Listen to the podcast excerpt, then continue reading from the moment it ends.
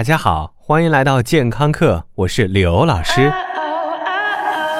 今天的节目，我们来说一说运动。之所以想起来这个陈旧的像 iPhone 第一代一样的话题，是因为发现最近有朋友突然暴瘦了五六十斤。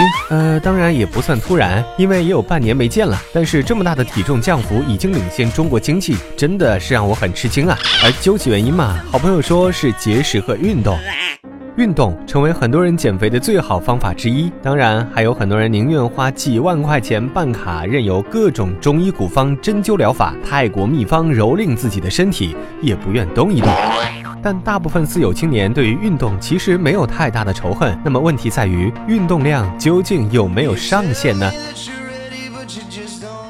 对于久坐一族来说，专家们都很腹黑的会告诉你，运动量的上限就是越多越好，因为他们都知道，反正你也没时间把自己累死在跑步机上，所以索性多鼓励你一点。但是总有一些神经大条或者认死理的家伙，会把疯狂运动变成展现自己意志力的决心，就连找女朋友也要晒晒自己能在跑步机上跑多久。而在刘老师就读的某国际一流大学体育场外墙，永远都挂着几个金字。每天锻炼一小时，健康生活五十年。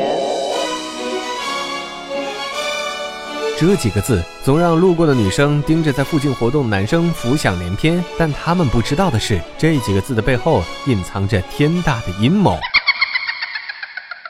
如果每天锻炼一小时，一周的运动时间就长达七小时，听起来可观的不得了。但实际上，对于运动，每周的推荐时间是一百五十分钟，也就是你每天做中等强度的运动达到半小时，一周五次就足够了。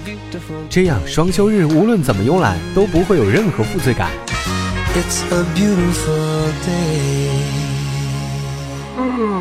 而最近，丹麦的研究人员完成了一项长达十二年的跟踪实验。他们发现一个非常有意思的现象：在提出年龄、性别、疾病史和饮食的因素之后，这些每周运动超过四小时、运动时间都超过三天的人，与经常久坐不动的人有同样高的死亡率。其中有一些参与测试的人，在试验没结束就 game over 了。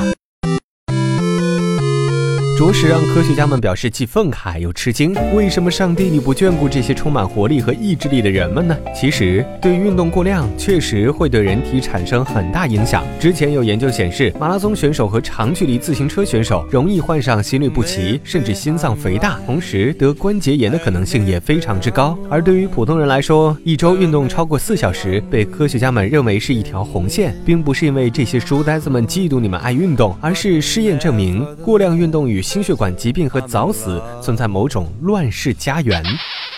那老师，我们应该运动多久呢？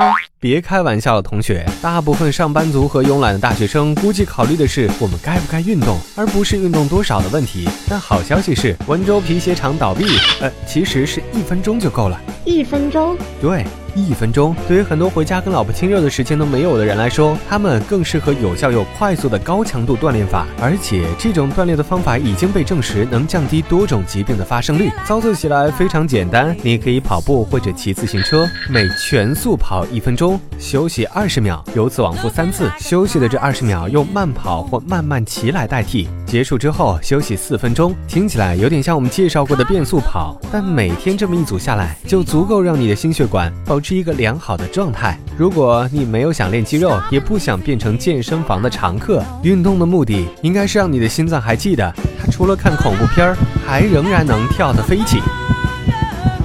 感谢收听，回见。